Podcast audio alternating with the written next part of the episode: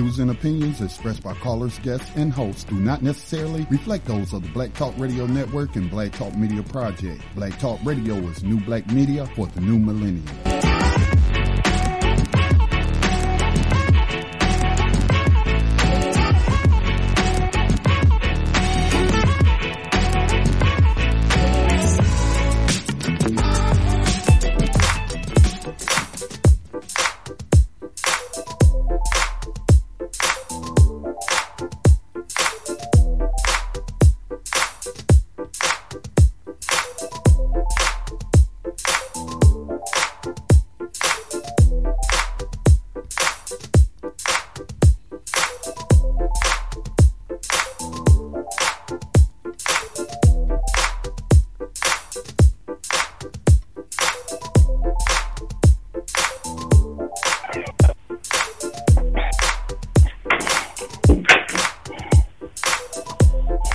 Good morning.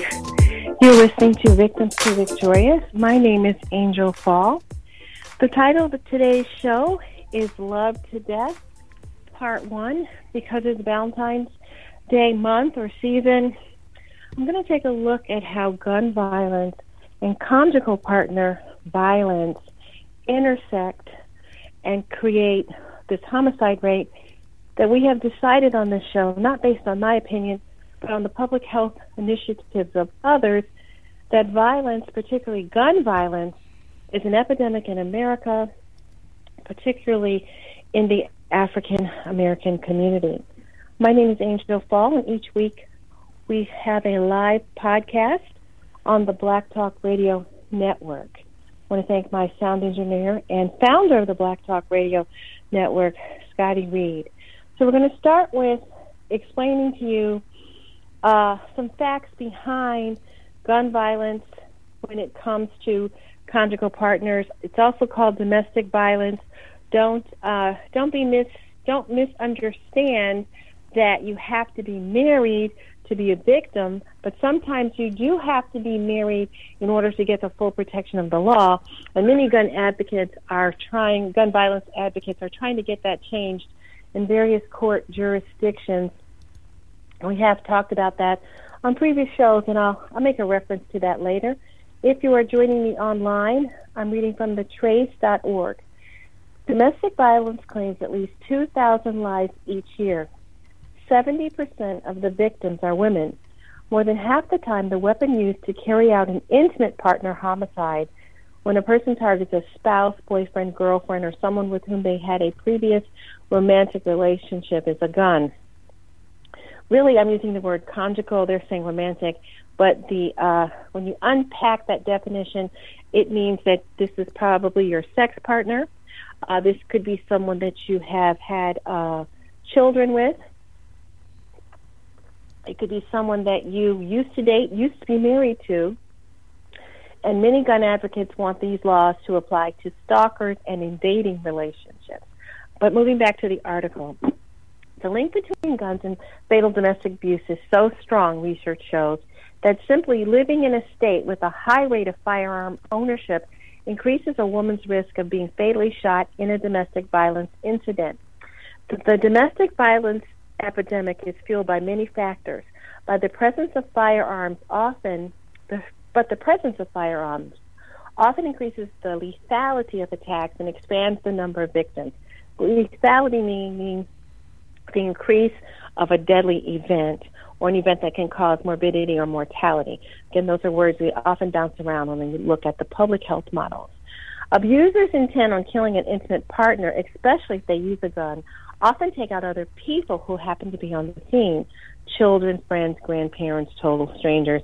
And I'm interjecting here, policemen have been killed in domestic violence incidents, as well as people's pets. And we could all agree they're probably unintended victims. While the stats show that guns are used to kill women in fifty-three percent of inter- intimate partner homicides, they're responsible for seventy percent of these collateral victims.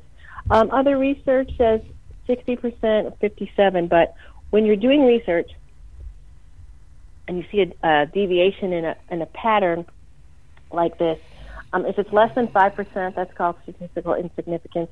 Also, the data that I'm quoting, that I'm quoting is based on the research that was done. So a different group of researchers might may have found something slightly different, but it shouldn't deviate by more than five percent to be considered uh, on the same standard. A police officer slain, I mentioned that, while responding to domestic disputes, ninety-five percent of them were killed with firearms. One study found that domestic violence victims are five times more likely to be killed if their abuser has access to a gun. One of the myths about domestic violence is that it's private, that it happens behind closed doors, and we should just stay out of it, says Leslie Morgan Steiler, an abuse survivor and author whose memoir, Crazy Love, chron- chronicled the story of her violent relationship. It's such an enormous community problem. Federal law bars convic- convicted domestic abusers from gun ownership, but without matching state laws, local authorities often have no effective way of disarming those found or alleged to have done a partner harm. The majority of Americans support laws to prohibit abusers, and the subjects of restraining orders from gaining access to weapons, but only a handful of states have them in place. To record how far domestic shootings reach and how far short current laws fall in decreasing them, the, the Trace has compiled a statistical guide that follows. So if you're following me online, you can go to the trace dot org and look up domestic violence gun facts. Number one, an American woman is fatally shot by her partner every sixteen hours. An average of seven hundred sixty Americans are killed annually with guns by their spouses, ex-spouses, or intimate partners, according to an Associated Press analysis of F B I and Florida homicide data from two thousand six to two thousand fourteen. So that's um, that's eight years of record keeping that they're mentioning. eighty percent of those victims were women, or as Jennifer Macia wrote, Um, an American woman is fatally shot by her partner every sixteen hours. A volatile relationship can quickly end in bloodshed. In twenty thirteen, as many as two hundred eighty women were fatally shot during an argument with their abuser, according to the story from the Violence Policy Center. And um, a lot of these organizations I'm mentioning have Twitter feeds, and of course they have websites. Uh, this article mentions twelve twelve things about domestic violence and gun uh, use that you should know. Domestic abuse sometimes escalates to mass shootings, putting children in the crosshairs. Children are the most common victim of domestic mass shootings. Earlier this month, um, Megan Short told friends on Facebook that she's finally leaving her abusive husband. The day she planned to move into a new apartment, he fatally shot her, their three children, and the family dog, before killing himself with a thirty-eight caliber handgun. The children were still in their pajamas. Such incidents are common enough to comprise their own category of mass shooting.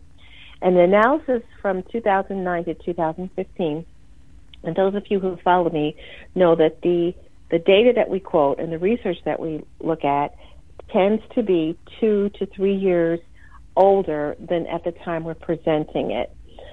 Um, returning to that article, analysis of two thousand nine to twenty fifteen data by the Huffington Post found that in fifty-seven percent of shootings resulting in at least four people killed with a gun, the site included shootings both in and outside of homes in this counting.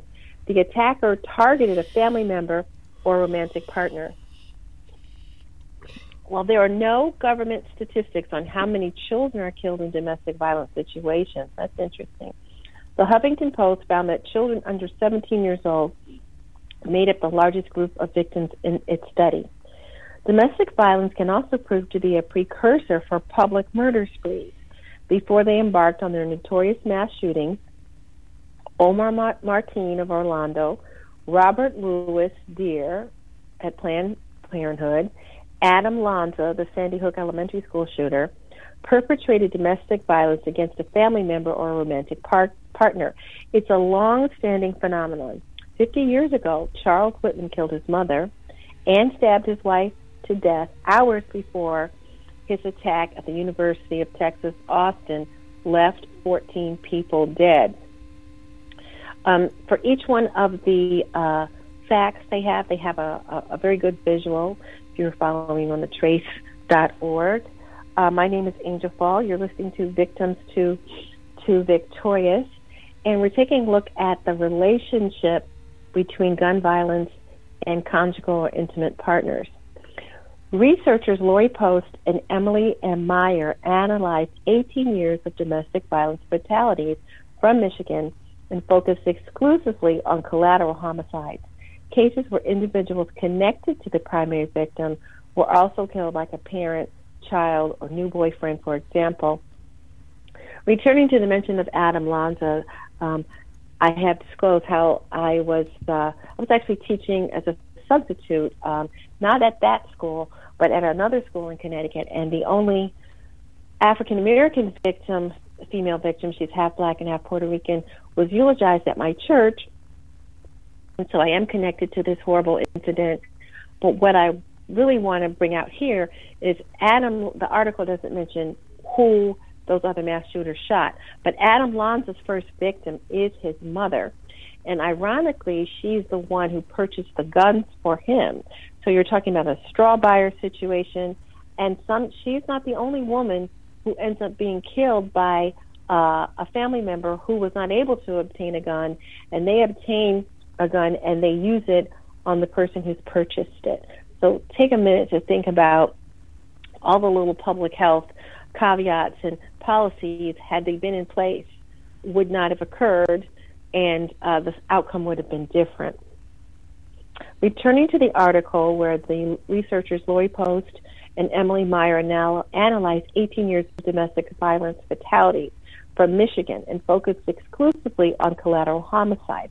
We defined that already. So the primary victims um, are, the primary target would have been the intimate partner, current, former husband, et cetera, but the children, parent, other members in the household get murdered too. So these were research found, researchers found that one hundred eleven such victims, including twenty-seven new dating partners, seventeen parents or step-parents, ten friends, five siblings, and two members of the extended ma- member's family. fifteen victims were the woman's children with no biological ties to the man, and eleven were shared by the woman and the perpetrator. That's kind of an interesting statistic. So the children are killed in the home in this um, collateral collateral damage scenario, whether or not they are bi- biologically related to the father. So in other words, the power of being the father or the stepfather is probably where I would say the uh, social pathology is consistent.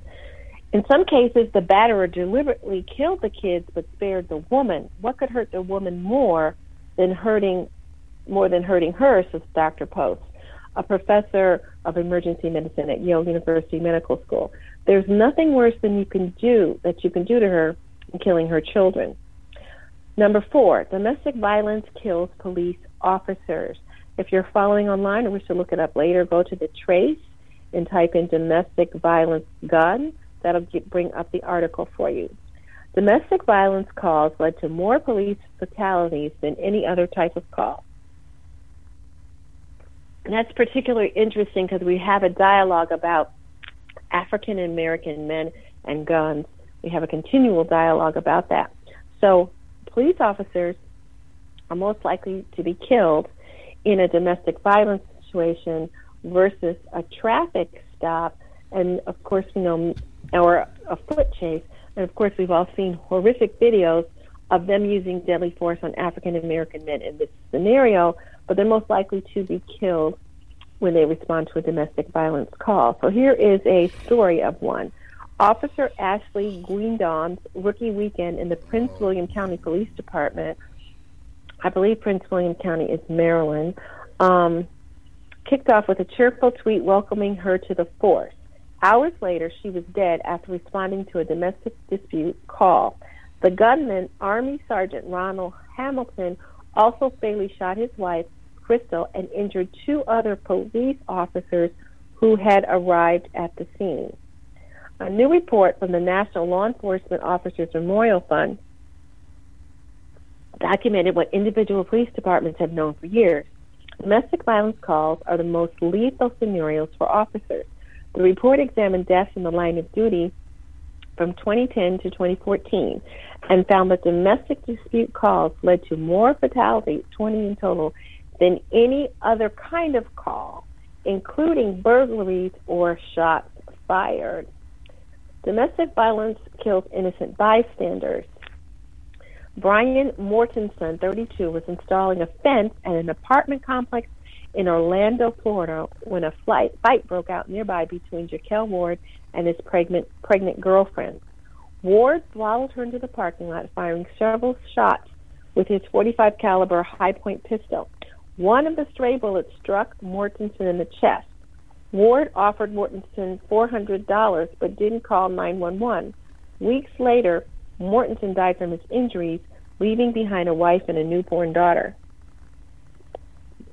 This article does not um, mention the outcome of the uh, pregnant girlfriend. Even if outsiders are sympathetic to domestic violence, they often think it won't affect them, said Officer Michael LaRivere, a twenty-seven-year veteran of the Salem, Massachusetts Police Department. I like the way this article takes a look at different scenarios around the country because, of course, we are broadcasting nationally and internationally because of um, our technical capability here at Black Talk Radio Network. In an interview with The Trace, Long Officer talk. Mark LaRivere said, "The reality is you could be buying groceries tomorrow and get shot because some estranged husband comes in to kill his girlfriend, who is the cashier."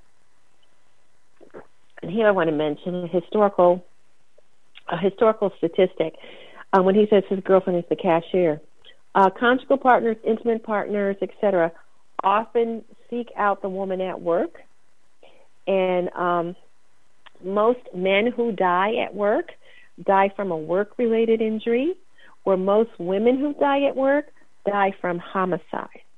That's a very powerful statistic. You can look that up and leave a comment for me on uh, Victim to, Victims to Victorious on the Black Talk Radio Network, or I, I answer direct tweets.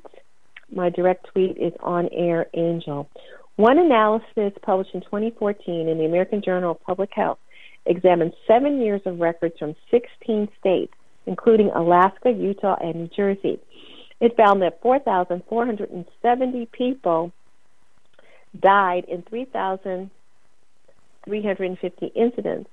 Approximately twenty percent of those killed were corollary victims, including one hundred ninety-four new partners, one hundred forty friends, one hundred thirty-three children under the age of eleven, and twenty-five strangers. Once again, the weapon of choice was a gun, used to kill seventy percent of the corollary victims. The healthcare costs associated with domestic violence are astronomical. This is number six in the article that we're reading from The Trace, uh, twelve facts about domestic violence, or twelve gun facts about domestic violence. The Centers for Disease Control and Prevention estimated the cost of intimate partner violence against women in nineteen ninety-five was at least five point eight billion dollars. Adjusted for inflation, today's world, it would be nine point one billion dollars. Now remember, the Dickey Amendment still prohibits certain types of investigations into gun violence because the N R A lobby was so strong, and this has yet to be undone, and especially won't be undone in the current climate of um, the Republican leadership. As a white paper from the Robert Wood Johnson Foundation notes, now let me explain what a white paper is. A white paper is a professional, somebody with a training, Um, somebody who is advocating for something to be changed, and they are pointing out how these methods can be done. Uh, very often a white paper um, gets turned into something more concrete. Uh, it can be turned into a, a funding opportunity. It can be turned into a policy. But the Robert Wood Johnson Foundation does a lot of um, does a lot of research in healthcare, and if you buy any of the Johnson and Johnson products, you end up supporting it. As a white paper from the Robert Wood Johnson Foundation notes, that figure doesn't include expenses like cost of shelter programs, foster care, mental health care for children who witness abuse or other chronic injuries that can linger decades after the abuse has stopped. The C D C found that in one year, domestic violence was the cause of more than five hundred fifty thousand injuries, requiring medical attention, and nearly eight million lost days of paid work. And to see the data that they gathered, so I want the listener to understand, the data that they're gathering really about the cost of domestic violence, most of that is going to come from emergency room costs, maybe some of the follow-up, um, but the emergency room treatment is the most expensive part of the food chain, but it's actually usually where women, uh, female victims or any victim, uh, when they enter the system. So then there would be if the person is hospitalized, and you're talking about the cost of the hospital stays, et cetera. So um, number seven, um, as horrifying as deadly as domestic violence can be, consider experts consider it to be somewhat, though not perfectly, predictable. Now, I'm taking a little bit of an exception with that. It's not somewhat predictable. In public health models, any health event that is turned into an epidemic or has a pattern can be predicted. Okay, so I'm taking exception to that uh, based on my training. Doctor Jacqueline Campbell, professor at Johns Hopkins University School of Nursing, has studied domestic violence for thirty-five years. She says that the best indicator of whether or not a woman will be killed by her partner is prior domestic violence between these two people. Her research found that seventy percent of the women who were killed by their partners had been abused by that same person before their death. Among women who've been abused, says Doctor Campbell, the big, biggest risk factor for homicide is when an abuser has access to a gun.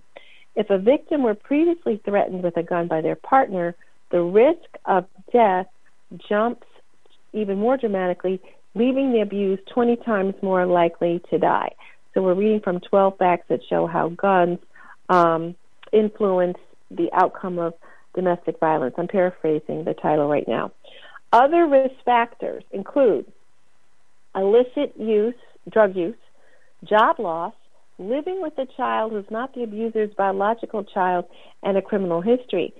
When you're listening to me and when you're reading facts about this and when you're trying to decide how to help things, how to help change things, um, notice that there are discrepancies, notice there are different points of view, notice that the data can be represented differently.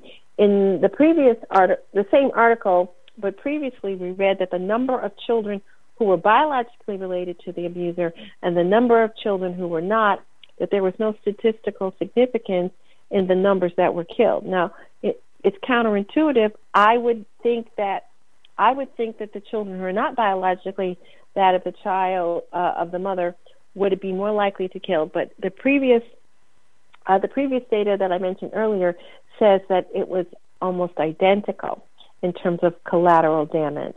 Doctor Campbell has devised a danger assessment instrument to help social workers and members of law enforcement identify the women whose lives are particularly at risk in an abusive relationship. Now, this article doesn't say, but I would hope that after she passes out her survey, she has some type of intervention that can be done. It's not enough just to be identified with something. Think about this. If you were to go to the doctor and you identified, the doctor realizes that you have a heart condition, aren't you expecting him or her to make some recommendations so that you can be worked up for heart surgery, so that you can change your diet, so that you can have a heart monitor, et cetera? So I, I just think this is a, a fallacy of the article. Hopefully she um, did some follow-up or was able to offer an intervention, and maybe we'll see that article and that data later. Number eight of the twelve facts that show the relationship of gun violence to domestic violence. Um, it is on the trace dot org. We have about five minutes to this before the station I D. Let's see if I can get to a couple of more and return uh, with them after the break. The most dangerous time period for a domestic violence victim is when she decides to leave her partner. When a woman leaves a partner, they can trigger a sharp escalation in violence, says Doctor Campbell. Her research found that women are three point six times more likely to be killed shortly after leaving their co- partner compared to other women in physically, physically abusive relationships. But that's not ever to say that a woman shouldn't lead, asked, asked Doctor Campbell. They're eventually safer, safer after leaving an abusive relationship. Years ago, uh, Oprah had an author on Anna Quinlan, and she wrote a fantastic book about domestic violence. Um, and one of the things that women, one of the things that's recommended in the book, or one of the strategies is that if you are being abused, you don't tell him that you're leaving.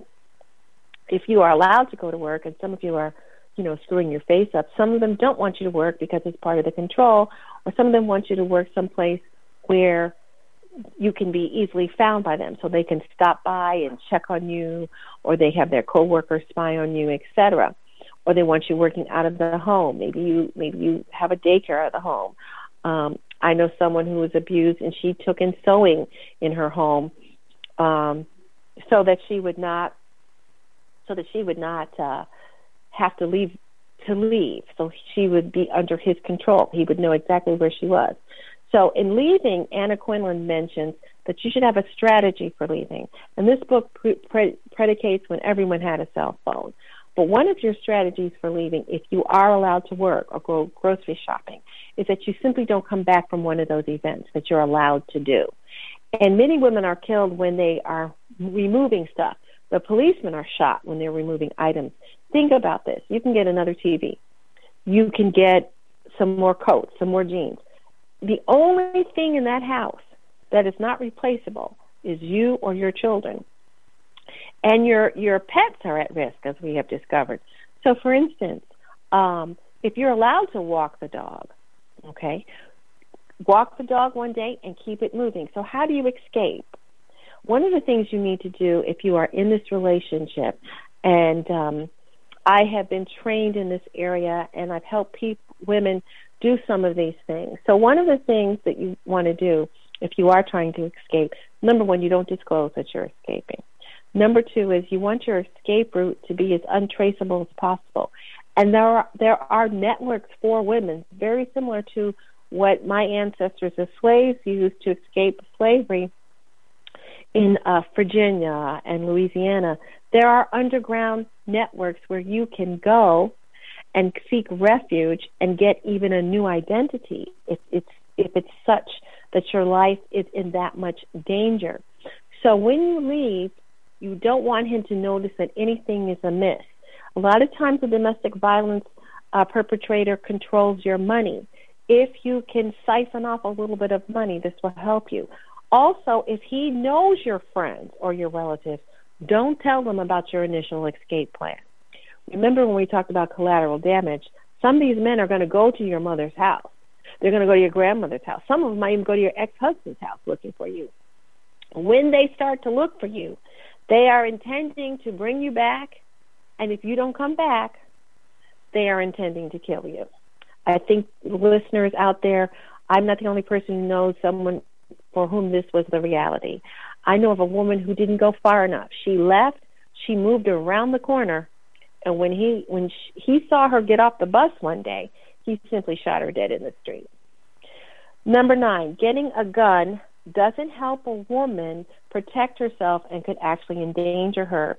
Many Americans and fifty-six percent of female gun owners believe that owning a gun makes them safer. The available research, by contrast, suggests that when a woman owns a gun, she actually increases the chances that she'll die. One landmark study out of California analyzed six years of data from nineteen ninety-one to nineteen ninety-six and concluded that women who owned a gun died by fire or homicide by twice, twice the rates of women who did not. In the same study, the authors found that the female gun owners were fifteen times as likely to die of firearm suicide as women without guns. We have really never discussed firearm suicide of females on this show. Uh, most suicide victims who are female do not choose to use a do not use a, uh, a gun, but of course, virtually all men do. So one that one landmark study lets you know that the woman is more likely to still die by the firearm, firearm homicide, and it doesn't say in number nine here, the real reason is that the man takes the weapon or uses the weapon against her. So I, I personally know of a, of a young woman who did a straw buy for her boyfriend, and he used that gun on her. So we will be back after this commercial break. You're listening to Victims to Victorious on the Black Talk Radio Network.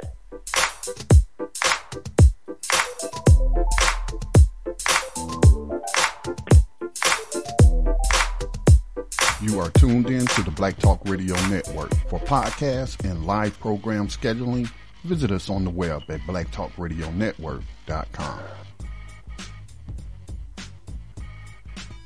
Hi, the Black Talk Media Project would like to invite you to become a member of the B T R Community subscription-based social media platform. B T R Community is a platform that was set up for the listening audience of Black Talk Radio Network, the number one independent Black radio network online. For just twenty-four dollars per year, your subscription gives you access to an interactive space to share information with like-minded people with your privacy guaranteed. Your subscription will go a long way to help us maintain and improve our current media platforms. It will also help provide a budget so that we can begin the task of establishing localized media centers and radio stations across the United States. The best way to show your support and appreciation for what we do here at Black Talk Radio is to subscribe. Help us to help you be informed. Join B T R community dot com today.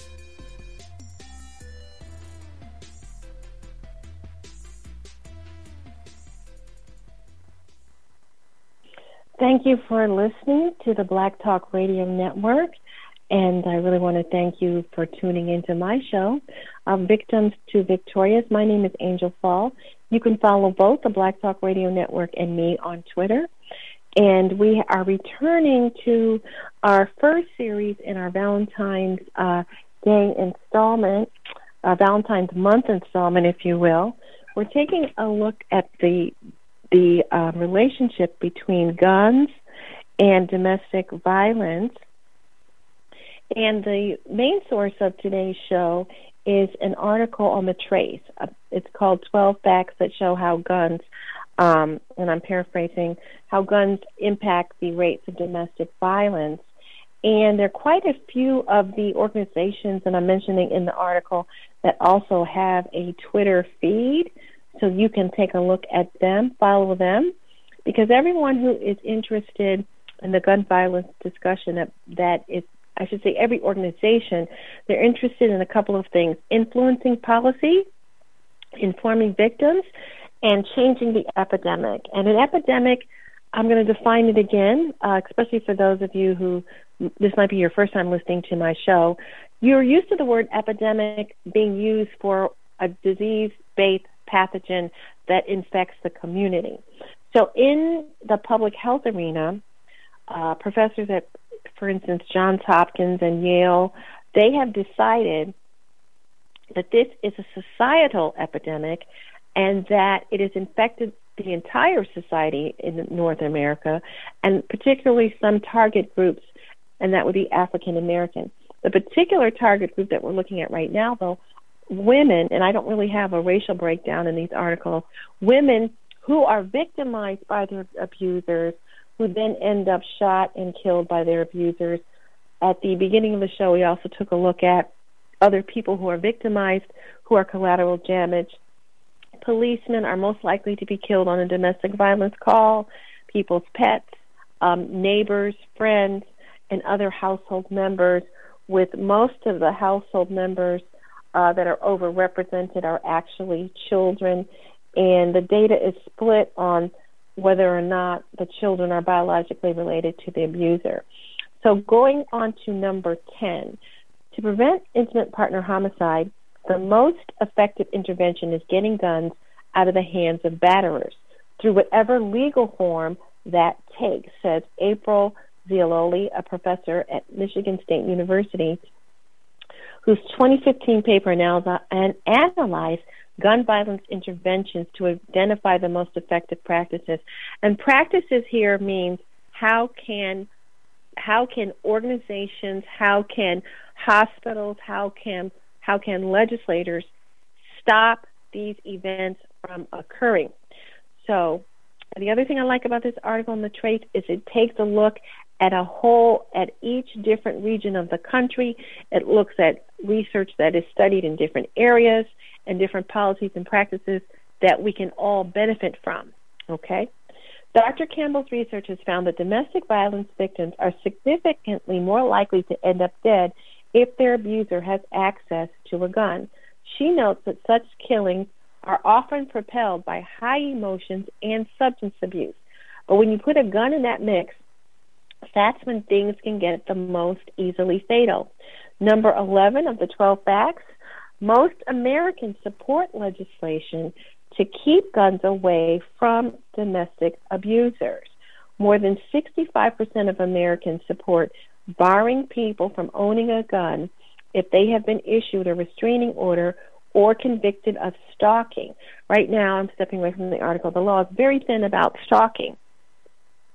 Federal law prohibits domestic abusers from owning firearms, but that statute nonetheless leaves victims vulnerable in multiple ways. As The Trace is reported, under federal law, abuse is only considered domestic violence if the victim is currently or formerly married or living with his or her abuser, or if the parties have a child together, even though about as many people are murdered by their dating partner as by their spouses. So let's unpack and untangle that a little bit. This is why a lot of the gun advocates want the law to be broadened, in, the federal law to be broadened, and then local jurisdictions may or may not recognize what I'm calling conjugal.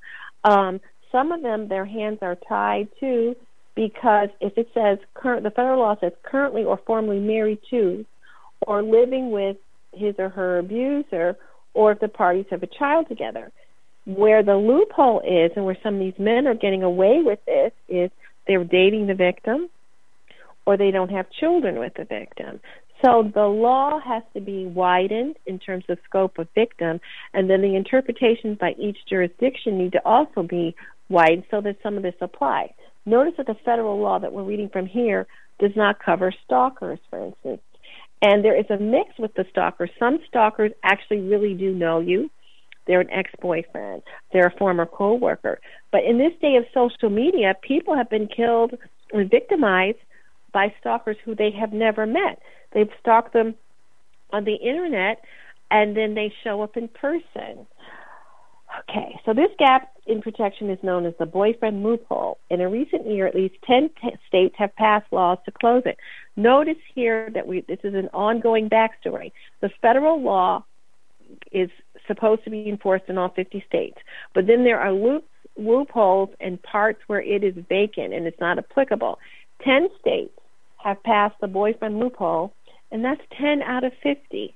And in recent year, at least ten states have passed laws to close it. The Zero Tolerance for Domestic Abusers Act was introduced last year by Democrat Congresswoman Debbie Dingell of Michigan and Republican Congressman Robert Dole of Illinois, would close the boyfriend loophole on the national level.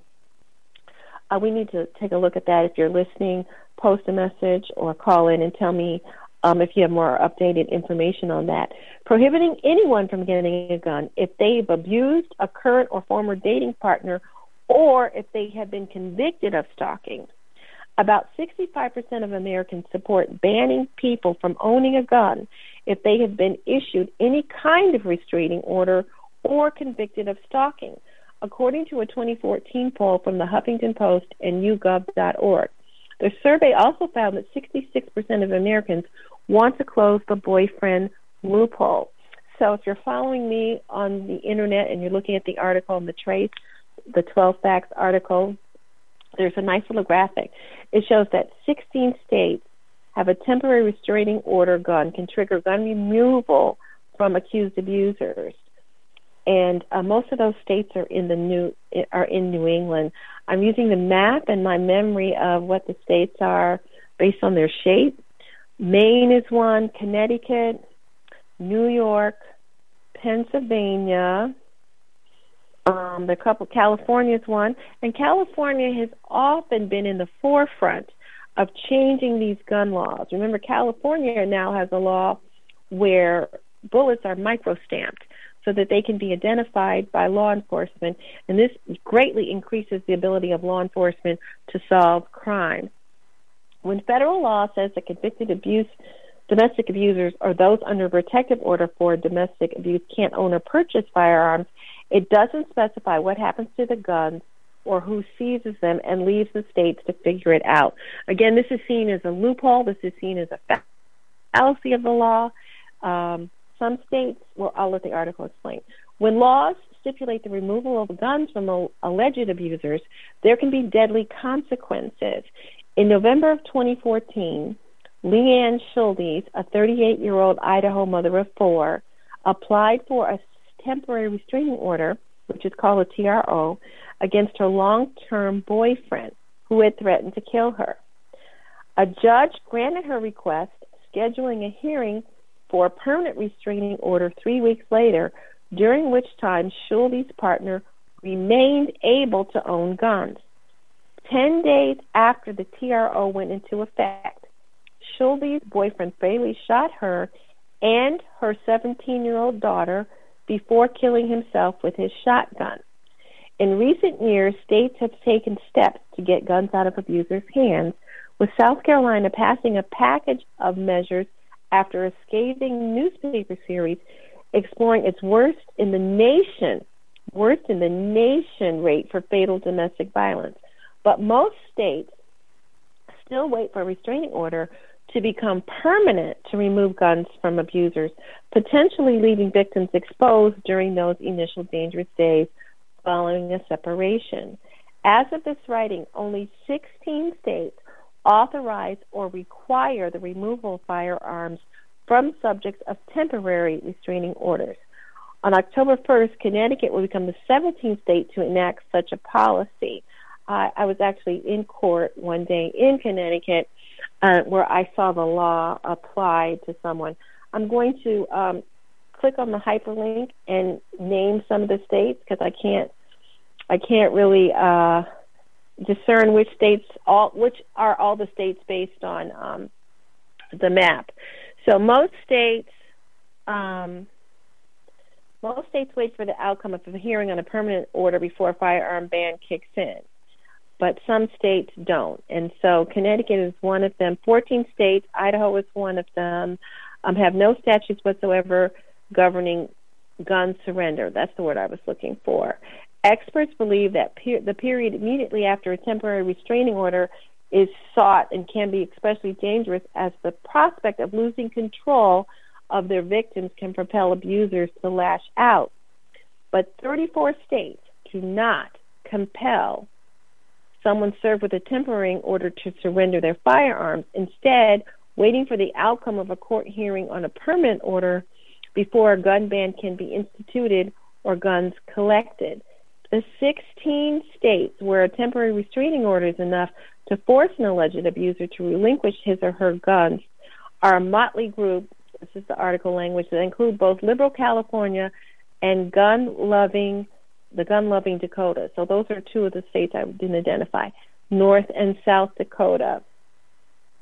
I'm trying to identify another one just based on um, Illinois, Indiana, California, Washington State, it looks like, from, from the map. So that article was very, very informative. Uh, you can find it on the trace dot com dot org, I'm sorry. And I want to take a look at um, an article from the Washington Post in the time that we have. We have about fifteen minutes left. My name is Angel Fall, and this is a series of shows for the month of February based on the fact that women are at least seventy percent of the victims when it comes to domestic, uh, when it comes to being shot and killed in a domestic violence dispute. The title of the show is Love to Death. This is part one. I'm Angel Fall, and we're broadcasting our podcast here on the black talk radio network dot com. The Washington Post has an article that I want to take a look at. And again, I like I chose these articles because they are taking a look at different regions of the country. And if you've been following B two B since last year, we constantly talk about that what state you live in determines whether or not you are going to be, um, what, what kind of protections you have against gun violence. So the article begins uh, with Sierra Jackson filed for restraining order, claiming in court documents that her ex-boyfriend Victor Whittier had sent a series of threatening text messages and then lurked outside her home. One of the things I like about this article, um, it's actually called uh, Democracy Dies in Darkness, Domestic Slangs Brutal and Foreseeable. Remember we mentioned what could be predicted. These crimes can be predicted because the men have had previous violent acts toward other conjugal partners, other intimate partners, or the woman who ends up murdered. Sierra Jackson filed for a restraining order, uh, claiming in court documents that her ex-boyfriend Victor Whittier had sent a series of threatening text messages. I'm reading that again because this is, this article actually addresses the fact that there is a stalking behavior and social media is being used. Jackson, twenty-four, had previously called police when Whittier broke into her apartment and ransacked it, but she chose not to pursue criminal charges, according to authorities. She had asked her property manager whether she could break her lease, hoping to secretly and safely escape with her eleven-year-old brother, whom she was raising. Secretly escape. So she had had some advice about how to leave without causing the victimizer to feel like he needs to escalate power and control. On August second of twenty seventeen, a judge granted Jackson a year-long restraining order against Whittier. He was to have no contact with her and needed to stay at least two thousand five hundred feet away at all times. Eleven days later, Jackson was dead. Authorities say Whittier shot Jackson four times through her apartment window, the restraining order lying on top of a microwave just a few feet from her body. When the investigators asked whether Jackson had trouble with anyone, her brother handed them the document. Jackson's death came with clear warnings, a killing that played out in slow motion as all of her efforts and those of law enforcement, enforcement and the court failed to stop what she was as inevitable. A Washington Post analysis of four thousand four hundred eighty killings of women in forty-seven major cities during the past decade found that nearly half of the women who were killed, forty-six percent, died at the hands of an intimate partner. In many cases, they were among the most brutal deaths and the most telegraphed. Interesting choice of words. In a close analysis of homicides in five of the cities, the Washington Post found that more than one-third of all men who killed a current or former intimate partner were publicly known to be a potential threat to their loved one and one ahead of the loved one ahead of the attack. Remember, there is a theme about the violence behaviors that public health officials and sociologists and social workers know. The pattern of violence is a predictor of an escalating violent act. In Fort Worth, Las Vegas, Oklahoma City, San Diego, San Diego, and Saint Louis, thirty-six percent of the two hundred eighty men implicated in a domestic killing had a previous restraining order against them or had been convicted of domestic abuse or a violent crime, including murder, the Post found. Killings of intimate partners often are especially brutal, involving close encounters such as stabbings, strangulations, strangulations, and beatings.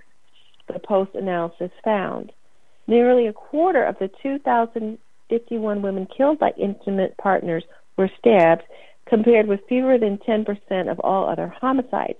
eighteen percent of women who were killed by partners were attacked with a blunt object or no weapon.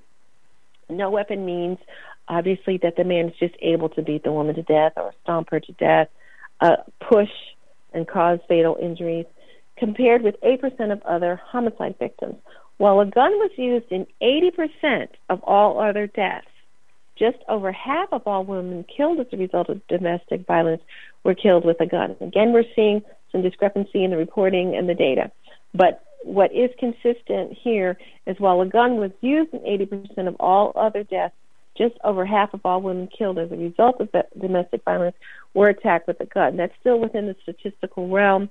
We've seen fifty-two percent, fifty-seven percent. Violent choking is almost entirely confined to fatal domestic attacks on women. with fewer than one percent of all homicides resulting from strangulation. six percent of women killed by intimate partners die in this manner, the Post found. It is also a warning sign.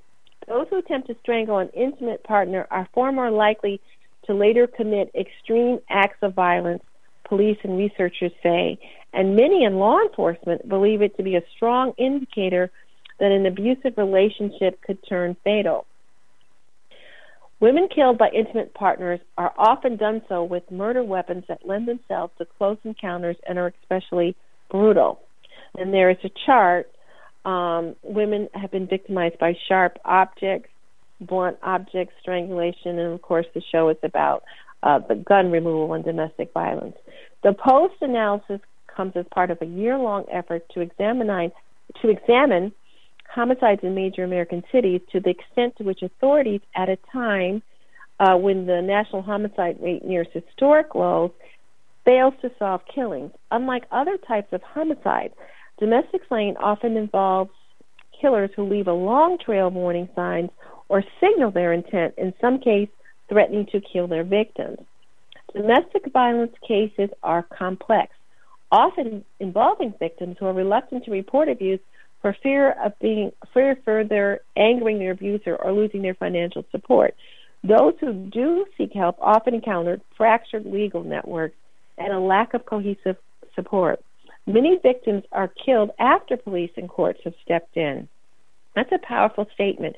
Many victims are killed even after police and courts have stepped in. Of course, some people will argue that once you file against him and he knows about it, there's a lot of proof that you are at more risk. The analysis of domestic killings draws on public records and news reports, and it's probably and it probably understates how often American women are killed by boyfriends, husbands, ex and ex-partners, because some cities offer scant information about their homicide cases. The tally counts murder-suicides, which some prosecutors' offices do not have in their data set because with the killer dead, there are no criminal cases to pursue. In five cities, at least a third of men implicated in a domestic slaying had a restraining order against them or who were previously convicted of domestic abuse or violent crime, including murder. So in Texas, there is a chart here. Um, men with previous public history of abuse or of violence who then commit a homicide. So in Fort Worth, Texas, fifty-five percent of them. In Las Vegas, thirty-five percent of them, thirty-two percent of them in Oklahoma City, thirty-six percent of them in Saint Louis, thirty-seven percent. So that is that is a marker for violence that ends in death towards the conjugal partner. The Post data aligns with recent research into the murders of women, including a report from Northern, Northeastern University criminology professor James Allen Fox, who used F B I data from police departments to find that forty-four point eight percent of women killed from two thousand seven to two thousand sixteen were killed by an intimate partner. Fox also found that five percent of all men killed from two thousand seven to twenty sixteen were killed by an intimate partner. So that statistic is very interesting because it shows you how how how seldom a man is actually murdered by his intimate partner. Uh, five percent of all men from two thousand seven to two thousand sixteen were killed by an intimate partner. And obviously, if you're listening and paying attention, for women, it's quite, you know, it's astronomically times, many times that. Uh, there are a number of motives for intimate partner homicide, the professor says. Previous acts of violence that we were saying, separation or divorce, we mentioned that. These are all precursors, but they're not reliably predictive, and that is the struggle. Authorities and those who work with victims of intimate partner violence say, that violence, say the most glaring signs that a relationship can turn fatal are often elusive to law enforcement, including things that are obvious to those around them, but rarely make the public record. Death threats, death threats behind closed doors, easy access to guns, jealousy, separation, or breakup. Here I'm stepping away from the article. If you are listening to the show and you are getting these text messages, if you have an iPhone, you can take a screenshot and then email it to yourself, and you should be able to email those screenshots to law enforcement, for, for instance. If you are getting emails that are threatening, remember you can print them out and attach them to your police report. Another thing you can do if you're not really, if you've given up on tactile things like paper, is you can take the text or the emails and forward them to, some police departments will allow you to do it, but you can afford, forward it to a friend or someone who you know would keep it. You can also put, um, you can store those messages on a thumb drive so that you can prove You can prove that you are re- you are receiving threatening text messages or threatening emails or any kind of threatening message across a social media platform. Get a way to document, upload, screenshot it, so that when you file for the police, they will, police report, you will be showing them that there is a pattern here of being threatened. We have less than five minutes to go. The title of the show is Love to Death Part One. Um, because it's Valentine's month, Valentine's Day in the month of February, uh, each show this month in February, we're going to take a look at the victims of domestic violence, particularly when it comes to gun violence. Returning to, I'm not going to read the whole article um, from the Post, but I am going to take a look at a little bit more of it just before uh, we end this show. Authorities Uh, we're returning to the Post article. Authorities and those who work with victims of intimate partner violence say that the most glaring signs that a relationship could turn fatal are often elusive to law enforcement. That's where we uh, left off, and I was explaining how instead of just running in there and saying, oh, it's on my phone, it's on my phone, have a way for the police to have it documented on your phone. We have a lot of repeat victims and repeat offenders because, for, for example, it may be the victim's only source of the babysitter. It may be the victim's only source of income, says Lieutenant Amy Parker Staten, commander of the Family Violence and Sex Crimes Unit in Saint Louis Met- Metropolitan Police Department. The victim comes back and says, I love him, I don't want to prosecute, and unfortunately, if it happens again, we revisit again, and it may be too late, we're quoting from the police officer in the article. On the second or third time, they may be dead. Tracy Pryor, Chief Deputy District Attorney in San Diego County, said about forty percent of the defendants in the domestic violence homicide cases her office prosecuted from two thousand seven to two thousand seventeen had prior criminal records.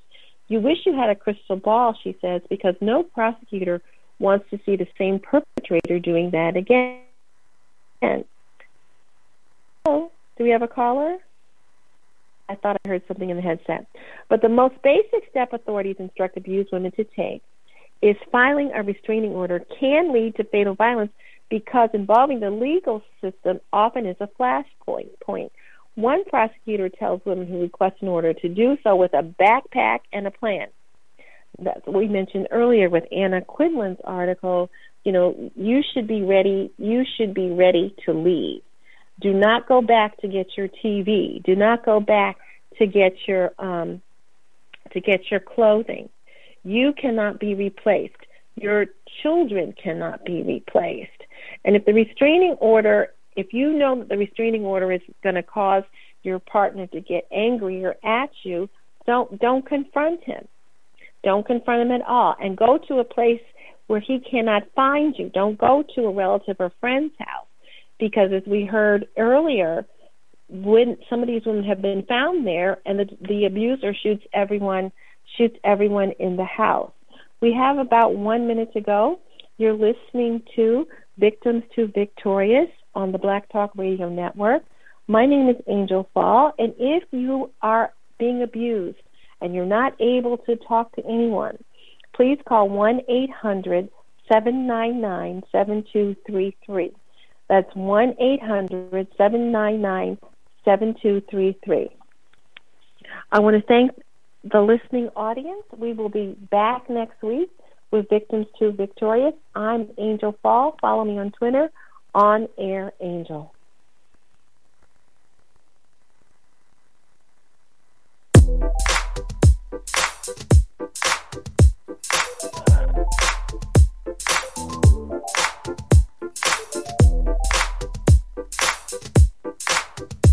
The organizer has ended this.